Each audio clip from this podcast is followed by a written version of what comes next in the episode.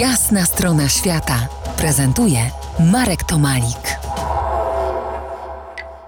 Dziś polsko-australijskie story, czyli dwuletni pobyt sześcioosobowej mieszanej rodziny w najdzikszych z naszego punktu widzenia ostępach górskich Papui Nowej Gwinei jakieś cztery dekady temu. W poprzedniej odsłonie opowiadałem o trójce dzieci towarzyszącej swoim rodzicom, o noworodku Rafale, dziesięcioletnim Miszce i dwunastoletnim Janie. Teraz nieco szerzej o najstarszej, najbardziej kolorowej z rodzeństwa, trzynastoletniej Nadi.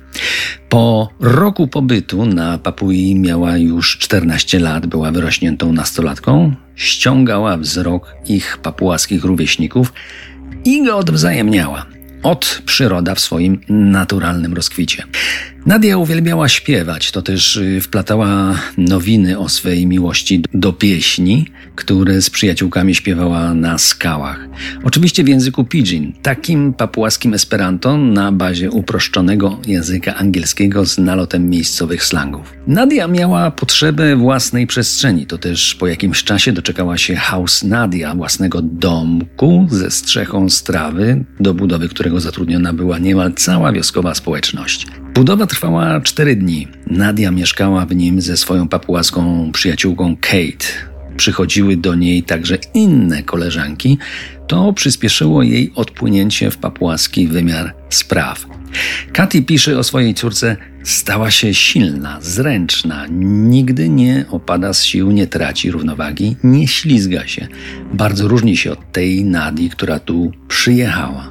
Te zmiany Najlepiej było widać, kiedy rodzice zarządzili chwilowy powrót trójki swych dzieci do internatów Cairns w Australii. Ten plan powrotu spotkał się z gwałtownym oporem dzieci.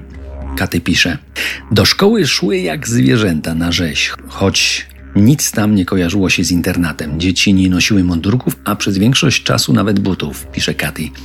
Dzieci nienawidziły tej szkoły, czuły się porzucone, wyobcowane i złe. Wszyscy używają pidgin jako głównego swojego języka, trzymają się razem i jednomyślnie odmawiają chodzenia do szkoły. Bardzo tęsknią za swoim plemieniem w głębi lasów.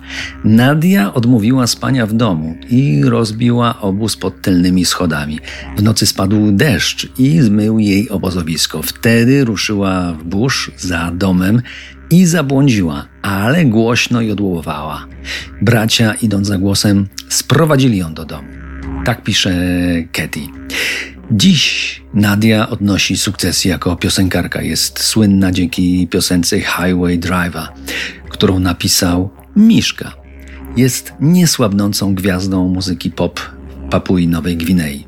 Posłuchajmy tej piosenki, za chwilę zaśpiewa Nadia Golski, a my słyszymy się jeszcze za kilkanaście minut. To jest jasna strona świata w RMS Classic.